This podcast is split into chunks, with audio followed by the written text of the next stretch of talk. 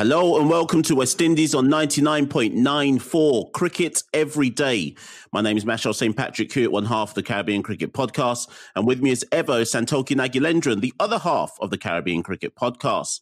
West Indies on 99.94 is your new home for West Indies cricket content. And we'll be dropping into your podcast feed on YouTube or on the 99.94 app several times every week. So rate, review, like, share, subscribe. You know what to do. And thanks for joining Cricket's Conversation.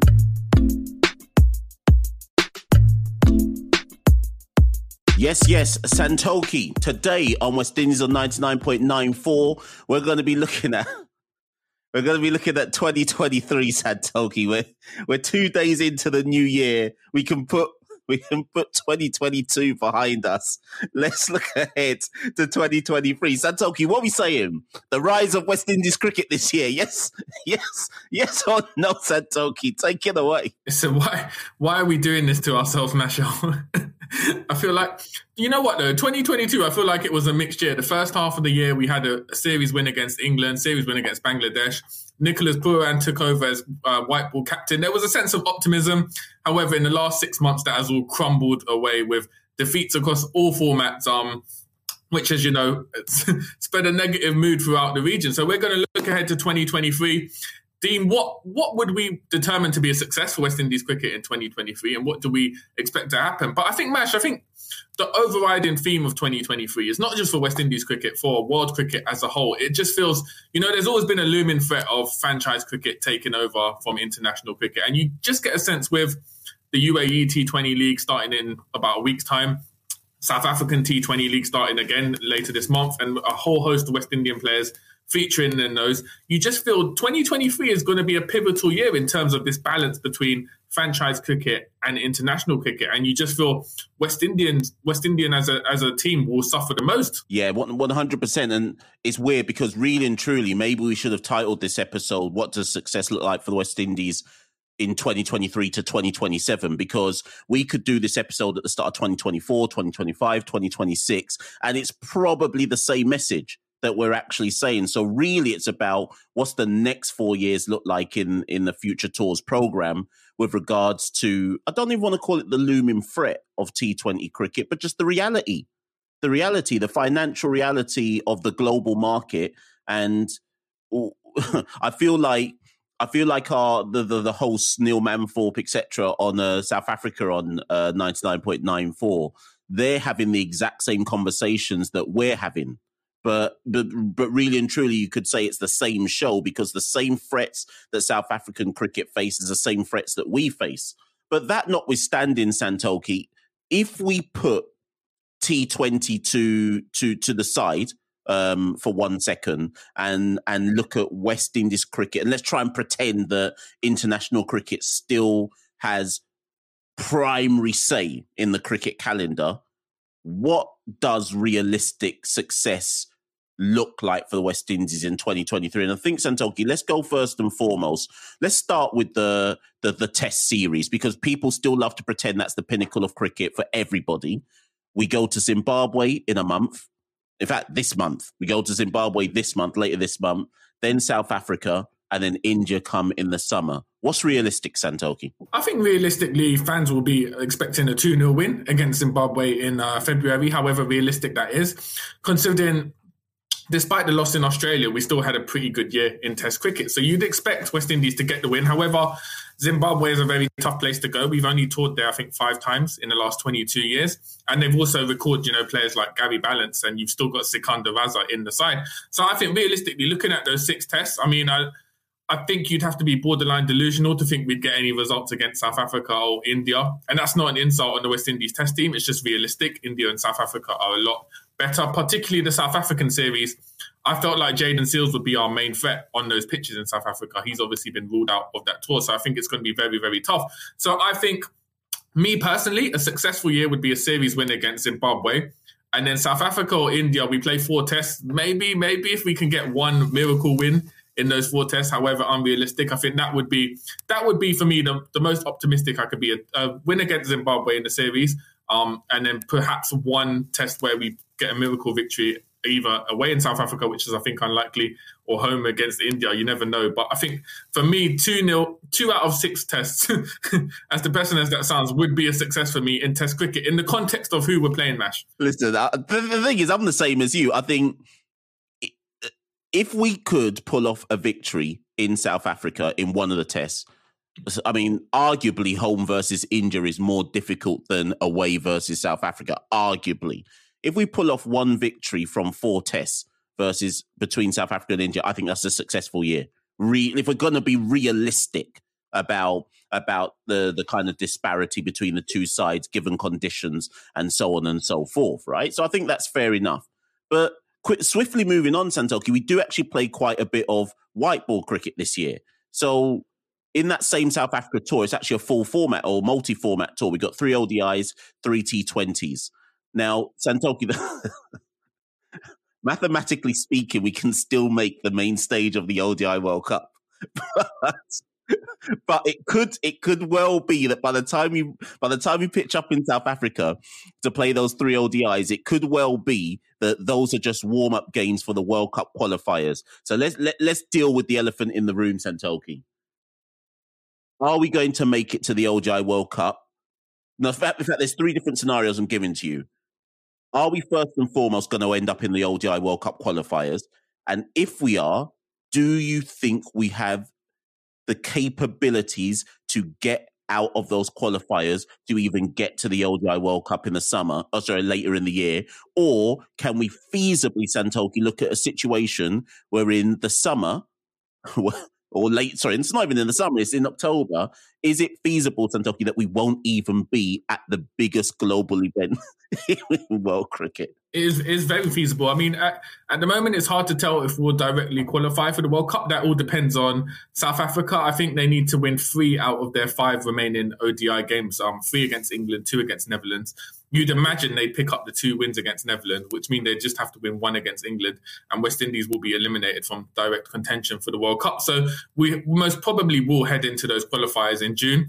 I mean, it'd be foolish to rule out West Indies completely when you've got Shai Hope, one of the world's leading batsmen, Alzarri Joseph, Nicholas Pooran. So we do have a chance, but at the same time, it's very realistic we could lose to the likes of Zimbabwe, Scotland, Ireland in those qualifiers. Um, I think it's two out of the 10 teams taking part qualify. So it's going to be very, very tough for all the teams taking part, and West Indies are not exempt from that. So I could very, very realistically see a situation where it's twofold mash. We don't qualify for the ODI World Cup, and just taking it back to tests, we play Zimbabwe in February, then we play South Africa and India, and that's our tests for the remainder of the year. So feasibly, if we lose those four tests, and then we play Australia in January next year, and we'll we'll most likely lose those two tests again.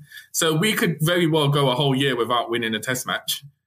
On top of not qualifying, on top of not qualifying for the ODI World Cup. Now I know we titled this. Uh, I know we titled this what, this episode. What does success look like for West Indies? But you have to be realistic, Mash. This time next year, it could be even worse for us. um, listen. Um, okay, and the thing is, actually, it's probably the perfect segue then to say the following because one of the things about what does 2023 look like and success, and we've we, kind of hinted at it when we when we were wrapping up 2022. The reality is, if and when we end up in those ODI World Cup qualifiers, we'll have a new coach presiding over them. That new coach is walking into like it, they're walking into a fire situation straight away, Santoki, because you've already alluded to it in previous episodes. If West Indies don't make it to the ODI World Cup, if people thought the cuss out for the successive T20 World Cup failures was bad, if we don't make it to an ODI World Cup, I can legitimately see people around the Caribbean saying, you know what, just end this now end West Indies cricket because it really is a waste of time. Is it is that hyperbole, Santoki, or do you think the cuss out will reach manic proportions if we actually don't make it to the ODI World Cup? Yeah, I think it will reach unprecedented levels just because of the legacy of that ODI World Cup. I think it still has more of a standing amongst fans than the T20 World Cup, just because it does happen every four years and it's been going on since the 1970s. I think that has a legacy and West Indies have never ever failed to qualify for uh, ODI World Cup. We came close last time to missing out, but we made it. So this will be the first time that happens. I think it'd be unprecedented. And when you factor in like I said, most probably at that time period, we would have just come off a loss uh, in the Test series to South Africa. We, we're struggling in T20s. I just think it would all combine to create a situation where you know, the calls for the death of West Indies uh, as a side, as a team, will probably grow louder throughout the year, and that that's unfortunate, but realistic as in terms of where we are. But Mash, we're going to take a quick break, and when we come back on the other side, let's talk a bit more about sort of coaching appointments and who we think should be leading uh, West Indies into 2023. I'm Jarrod Kimber and I host two podcasts on 99.94. Red Inker, which is chats on trends and stories within the game with a weekly Q&A where I can be asked about anything from a time-travelling Don Bradman to which cricket ground serves the best food. And Double Century, I look at the historical stories that made cricket what it is today.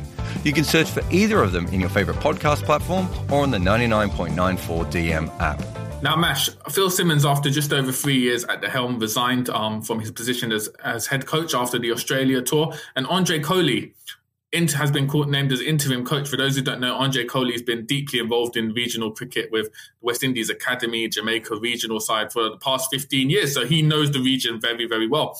He's been tasked with leading uh, the side for the Zimbabwe and South Africa tours.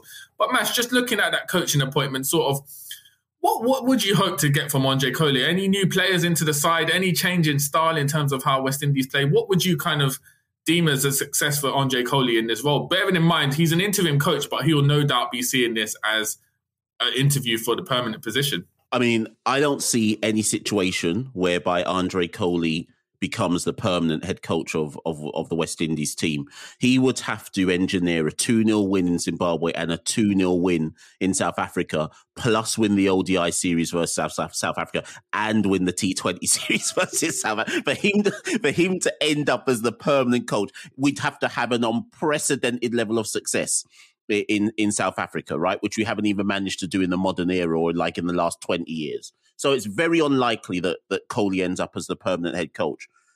It's a weird one because obviously there's been a cuss out with regards to why has he even got the interim position, but people have to remember that the the independent report that was sanctioned after the after we crashed out of the 2022 first round uh, the 2022 T20 World Cup in the first round stage that's not been submitted yet so um, Judge Thompson, Brian Lara, Mickey Arthur, they're still in, in, interviewing all the different stakeholders. They're still trying to unpick what's gone wrong. They're going to submit their report. They're going to have a whole heap of recommendations. And I think again, Santok, it's something you've said before in the past. Once you submit a report like that, you can't then give an interim coach the job to get on with, I guess, implementing the suggestions from the report. It's got to be a brand new, fresh coach who then comes into the post off the back of that report. So, in some ways, I almost feel like if I was Andre Coley, I almost feel like I'd, it's a weird position, Santoki, because he he must know that there's no chance he's getting the full time job, right? At the same time, there's the West Indian pride to say, well, boy, you know, I want to show that I am a good coach and I can get this team playing and so on and so forth. But we're effectively going into this Zimbabwe tour and South Africa tour just treading water, you know? Like if I use like a business analogy, we're just trying to make sure that we keep the, the, the money ticking over whilst we wait for the, the, the brand new launch of, of West Indies cricket, uh, uh, like our 10th one or whatever it is that we're on at the moment, right? So it's a very, it's a very, very peculiar situation um, to, to be in. And I think worst case scenario, Santoki, is let's say Coley, so let's, let's say we lose in Zimbabwe. Which is which is possible, by the way. Let's say we lose in Zimbabwe and lose everything in South Africa.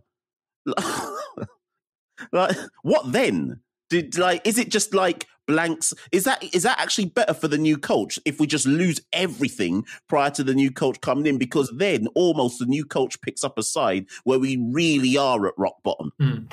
Yeah, I think I think you make very pertinent points there, Mash. I think the first thing is it could work in West Indies' advantage that Andre Coley knows, as you said, most likely 99% chance he's not going to be appointed permanent coach. Obviously, there's the small factor of if he manages to pull off uh, miracle wins against South Africa across the formats. So this could work in our favor in terms of he could dramatically change the style or bring in new players into the West Indies squad because he has nothing to lose. Essentially, he will know if we continue to play as we did um, against Australia, use the same players, utilize the same players, we'll lose against South Africa and, prob- and might risk losing against Zimbabwe. So in that regard, risk taking for him would benefit him because it would also show he can have his own sort of personal stamp on the team and change things. So that could work in our favour. It'd be interesting to see how he goes in terms of he, he's obviously part of the selection panel in terms of if he brings anyone in. You've you've been highly vocal of Brandon King coming into the side. So it'd be interesting to see sort of if he is given room to have his own personal mark on the side. And Mash, one other important thing we haven't mentioned, you talked about sort of it seems like we're sort of stagnating until March and then a big reset button's going to be hit after March. That was also partly because Cricket West Indies elections will be in March. Now, Ricky Skerritt's coming to the end of his term. You'd expect his vice president, uh, Dr. Kishore Shallow, would stand, but he'll face heavy opposition in the region, especially coming off the performances of West Indies cricket in the last six months. The opposition will have arguments in terms of results, poor performances, which they will heavily rely on in the election. So it is very things are very finely balanced at the moment in West Indies cricket, depending on sort of who wins that election in March Mash. Yeah, 100%. I'm really glad you've touched on that um, because, again, anything, as much as we've titled this, What Does Success Look Like for West Indies in 2023, really, we're talking about just what does look what does 2023 look like in general whether it's success or not success and we cannot forget that the whole probably from this month, the kind of po- political maneuvering and kind of um, uh, cronyism and trying to win people over and patronage and but trying to buy support and this, that, and the other is going to be hectic for the next two months because the the next president, whoever it may be, I mean, oh, do you know what, Santoki? I'm going to put my flag on on the mast. I actually reckon it should be Kishore Shallow, right? Now maybe people will say how can you two try and well, it's actually me but how can how can you how can you two endorse anybody? But the reason why i think it should be kishore shallow um santoki if he runs is because i just don't think you can realistically judge the last four years of west indies cricket without acknowledging that we had no cricket for two years due to the pandemic. And given the financial global market and its impact on West Indies cricket specifically, more than anybody else, more than anybody else in in the full member nations, I just don't see how you can pin all the blame on the current um, incumbents uh, in office and say, "Well, you've messed up West Indies cricket," because no one ever had to deal with with, with, with a pandemic before in in a region as financially stressed as as as the Caribbean, right? So going back to your kind of original point, how this all impacts and on the presidential uh, campaign and who ends up with the post because Santoki say it's a new president, right? From an opposing camp to Skerritt and Shallow they could rip up everything that's happened over the last four years. So as much as it's a reset that we're going to get a, a new coach in 2023, the whole of West Indies cricket could be reset in 2023 because whichever guy comes in in 2023, they're unlikely to. It's like a change of government in a country. You can't acknowledge what was working before because you want to show people that I'm coming with a fresh set of changes that will really take West Indies cricket forward. So Santoki, we could be by March 2023, we could be at a literal reset of everything in West Indies cricket again. Yeah, no, I think you're definitely right. I think when you come in, um, when you win a leadership contest as the opposition, as you said in anything, government, sports, you want to make a statement, make a stamp of authority. So you essentially rip up essentially what's happened before. So there could be big, big changes coming after March. And obviously, that's probably why Andre Coley's only been appointed as interim until March, because whoever's the new administration, whether it's Dr. Shallow or the opposition, they'll obviously have their own ideas about who should be head coach going forward. So I guess, Mash, it's, it's, it's an interesting one because a lot of what happens in terms of success and how we perform in West Indies and what happens in our cricket depends on this election happening in two months' time. So everything, like I said, is is finally, finally balanced. But Mash, I think we're going to take another break. And when we come back, let's touch upon the new regional season that's uh, commencing later this month. Hi, I'm Nikesh Rughani, commentator and host of the India on 99.94 podcast. Several times each week, my co-host Sarah Waris and I will be bringing you the very best in Indian cricket chat, whether we're discussing the legend of Jhulan Goswami, KL Rahul's strike rate, the men's T20 death bowling woes, or the latest controversy involving the BCCI, we've got you covered. You can listen and subscribe via your usual podcast provider. Just search for India on 99.94. You can watch us via YouTube and you can download the 99.94 app. If you love Indian cricket, then join our conversation. Now we we've touched upon international cricket and the administration. I don't think we need to really touch on the T20 performances this year because there's no World Cup. Um, well, obviously we're playing a handful of bilaterals, but you just feel without a World Cup, they're lacking any context. You feel West Indies will be judged this year on our Test performances as ever, and also the ODIs this year because of that World Cup and the qualification scenario. Now, Mash, let's deep let's delve deeper into the regional season now because of COVID, as you mentioned, it's massively hindered sort of what the administration can kind of arrange in the region. You know, it's, it's expensive to travel island to island. Logistically, it's very hard. So recently, last season, our regional season was only five games instead of 10. There was the belief that now that things have kind of gone back to normal, we would go back to the 10 round regional season. However, it's been announced by Cricket West Indies uh, in the past few weeks, we'll stay playing five rounds and there'll be an additional triangular tournament. I think it's called the Headley Weekes tournament, um, which is where essentially the best players get divided up into two teams and they play games against the uh, West Indies academy before meeting in in a showdown final. So it's essentially best of the best while also giving the academy a chance to kind of play against these players in the region in, in their own tournament. Now, Mash, sort of what are your opinions on this season? It's, it's got mixed reviews. A lot of people are saying there are benefits to it in terms of identifying who the best players are in the region and then giving the academy a chance. What a lot of a lot of fans are saying is essentially not enough regional cricket for the side. I, I okay. Let me first things first. I would have preferred a ten round season. I think we all would have done. But again, Santoki, it's, it's it, again it all boils down to the global market and the financial reality of cricket within the Caribbean that doesn't affect some of the other full member nations as much as it does the West Indies. I think Santoki, two things have happened here out of the back of the pandemic when Cricket West Indies had to impose 50% pay cuts and essentially be really creative in how to get cricket back on when there was basically lockdowns and no domestic cricket and so on and so forth. We saw it last year where we only where we only ran a five round um, domestic championship, right? And also we saw how the domestic championship was only held in two countries. I think it was Trinidad and Antigua. I can't remember if it, those were the two that it was held in, right? I actually think what's happened, Santoki, is they've realized wait a minute, because of the uh, financial logistics of moving people around in the Caribbean. Because again, you have to remember that people outside of the region don't understand how expensive it is to travel in the Caribbean, but within the Caribbean, right? I think Cricket West Indies have looked at this purely financially and said, hold on, the pandemic showed us that A, it's better to just host all of the teams in one or two places only. B, what's if we have a shortened tournament and host it in only specific places, we don't have to add all of the extra costs of trying to move six teams around the Caribbean. Um, we're waiting on particular airlines to be available. They might not be available, and so on and so forth, which therefore means you're limiting when you can host the tournament, and so on and so forth. And then C Santoki, we only have six tests a year now for the next four years. Is now, I've had this out with a couple of people. I think you have to think pragmatically, Santoki. If you know now you only have six tests a year, what are you running a 10 round tournament for exactly? Because the financial reality is the money that we're going to now make in West Indies cricket is probably coming off short format cricket. And of course, when India tour and England tour, and England ain't even touring for the next four years. So, what are we knowing that Test cricket is losing its primacy and significance for the smaller full member nations, what is a 10 round tournament actually benefiting?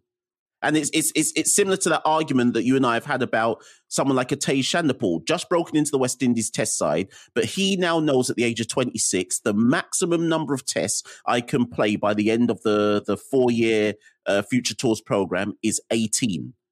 Santoki, so what? You, you want a man to play 10 first round games per season per season to play a total of 18 test matches in in a, in a four year period. It just I think logistically it doesn't make sense anymore.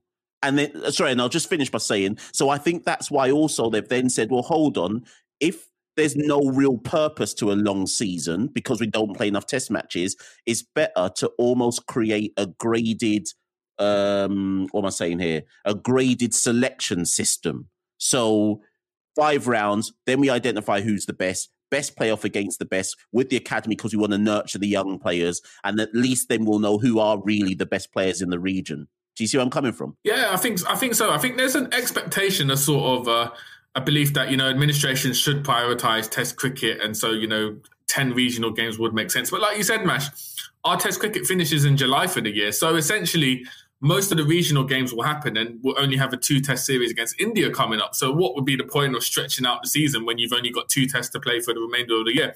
Now it's important to note that uh, Johnny Grave of Cricket West Indies did say that they were looking to sort of have more A team tours later on in the year. So that would be something which would sort of balance things out by having an A team tour, which I'd like to see players who, you know, like someone like a Tagenarine Chanderpaul, who are in the test setup now, go back down and play A team tours just to get red ball cricket against other sides. And then you can put in emerging players as well. So that would be good to see A team tours fill in the second half of the year. But as you said, Mash, I think realistically, we only play one free test series. I think that's against England in 2024. The rest of our series are all two tests. So that means you naturally lack a narrative and sort of uh, a long enough series for players to develop against sides. And you just feel once this goes to 2027, we'll probably play less tests than that. So this could essentially be the pattern of, as you said, rightly said, what what is the point of playing 10, 10 regional rounds? I know it's been tradition for us to do that, but that was when we played a lot more tests with the amount of tests reducing and more importantly, their importance being reduced, is there a need to play 10 rounds of cricket? That's a massive question, an existential question, which we'll only find out in the coming years. And I think going back to Machel, going full circle to what we touched upon right at the top of the show, franchise cricket, the South African and UAE league now will cut into the regional season. So I don't think it will massively affect the availability of players this season because those those who will play regional cricket will play regional cricket. Those who are playing franchise will. But I think going forward in two, three years, you could see emerging players choose to play in those franchise leagues over committing to the regional season. And I think it also puts a puts a full stop on, you know, the question marks around whether Nicholas Pooran or Evan Lewis will ever play a first class season. Because if you're in demand as they are on the franchise circuit, essentially now there's no space in the calendar to even play one game in the regional season because it's all it's all fully taken up. So I think the advent of more franchise cricket throughout the year has essentially also put a stop on players committed to regional cricket. You know, those guys who can make money in, in the white ball arena. So I think everything's sort of coming to a head to sort of reduce not only the importance of Test cricket, but also the regional season is going to be massively hindered going forward. It's never going to change. We're never going to see a reduction in franchise leagues. It will only grow. So you'll see less and less players, and that means less talent commit to playing regional season in West Indies cricket. Listen, the reality is this for me, Santokin. It's, it's a podcast episode in itself. If people didn't, it's actually funny, Santoki. 10 years ago, when Gayle, Bravo, Narine, Russell Pollard were all doing their thing, and people were saying, you lot are mercenaries and this, that, and the other. Listen, fast forward, it's now 2023. Here's my thing, Santoki. Everybody in the Caribbean now wants to chase the big bag because the world game has changed. There is no, that we cannot feasibly look at our region and the players in our region, and this goes for the men's game and the women's game. Because remember, Santoki, there's a women's IPL coming, there's a women's PSL, there's already the women's CPL. Everybody in our region wants the big bag, and the big bag is in short format cricket. So, Cricket West Indies and all the smaller boards, New Zealand and all that lot, are going to have to be even more pragmatic going forward about how to shape international cricket in that in that kind of uh, global market culture. But listen, Santoki, we, we couldn't fit everything in. And I, I just want to point out to people, because we're going to get some comments after this episode saying, you lot didn't even talk about women's cricket. There's a World Cup coming up. I know, I know, people. So when we say what does success look like for West Indies in 2023, this was just part one. We just because Santoki, we also didn't talk about. Do you think? And I'll let you finish the show. But do you think, Santoki, we can get through 2023 without a scandal or a cuss out? that, ru- that, ruins West Indies' name. Listen, the big the big question is can we get through January without a scandal or a cuss out? ruins our name. Um, never a dull day in West Indies cricket. Expect an emergency podcast probably in the next two or three days because something will have inevitably happen. But I think, Mash, let's summarize. So let's let's answer the question of the title. What does success look like for the West Indies senior men's team? In 2023. For me, I'll go first. I think a 2 0 win in Zimbabwe um, would would be a success, regardless of whether we were losing to South Africa or India. And then for me, the big one is qualifying directly for the 2023 ODI World Cup. I think if we can qualify directly, whether that be because South Africa are so terrible they don't qualify themselves, or whether we go through the qualifiers and finish in that top two, I think for me, that is the that encapsulates what success would look like on the field for West Indies in 2023, qualifying for that ODI World Cup in India in October. Okay, here's my take: beating Zimbabwe, the South Africa tour, and then when India come in the summer are full format tours, right? So realistic success in those games means finding a way to win 50% of the games across the formats. So I don't care where the wins come, just find finding a way to win 50% of the games across the different formats uh, by the end of those two tours. And then the big one, I think the big, big one success West Indies, and this shows you where our game is at, Santoki, get into the World Cup just get in there. I don't know. I don't care how we get there, whether if it's England doing helping us to beat South Africa. Just get into the World Cup will be success, Doggy. We can talk about what we actually do at the World Cup later on, but just get in there will be successful in 2023. I think I, I think on that note, we we set the bar in terms of our expectations. So as long as we just as long as we can make it into that main draw for the World Cup by any means necessary, scramble through. That's where West Indies, that's where West Indies cricket are. But no, I think I think for most fans in the region, most stakeholders that's where we'll be judged. You know, the World Cup is such a big tournament. I think that would represent, uh, probably even irrespective of the test results. If we even if we lose all the tests for 2023, if we make it to the World Cup, I think that that will be the biggest thing which our success will will be judged on, and, and that, that's going to be. We'll find out in the coming months whether that does happen. But Mash, it's been the first episode of 2023 as we said, we never know what's going to happen in West Indies cricket. You get the feeling it's going to be another another dramatic year. So um, that's it from us here, and I'll leave the final word to you, Mash. Yeah, yeah, yeah. New Year, people. Happy New Year, by the way, for all those listening in. Uh, continue to tune in on West Indies on 99.94 for the remainder of the year. And of course, expect to see an emergency pod within the next 10 days or so, because you know what the take is for West Indies cricket. There's never a quiet day in West Indies cricket. Stay locked in, people. Thanks for listening to West Indies on 99.94, where we speak cricket every day. Please rate, review, and subscribe wherever you enjoy your podcasts. You can download the 99.94 app and follow us on Twitter at 994DM and at Carib Cricket. Never miss out. Join our 24 7 conversation on social media and follow us at 9994DM. Cricket, every day, your way. Should be simple. Just put on your shoes and go. And yet, when you try to learn about how to get better at it, especially as you age, you're confronted with conflicting advice, complicated workouts, and confusing nutrition trends that just won't work for you. On The Planted Runner, I'll share exactly how to run faster, longer, and feel great doing it at any age because you don't have time to waste.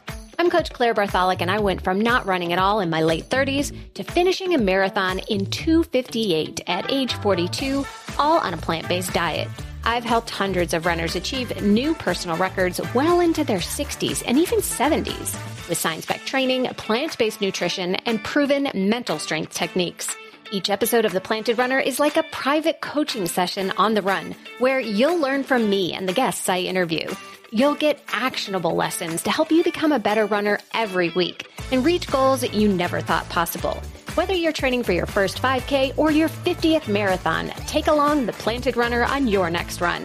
Let me show you how your best running is still ahead of you.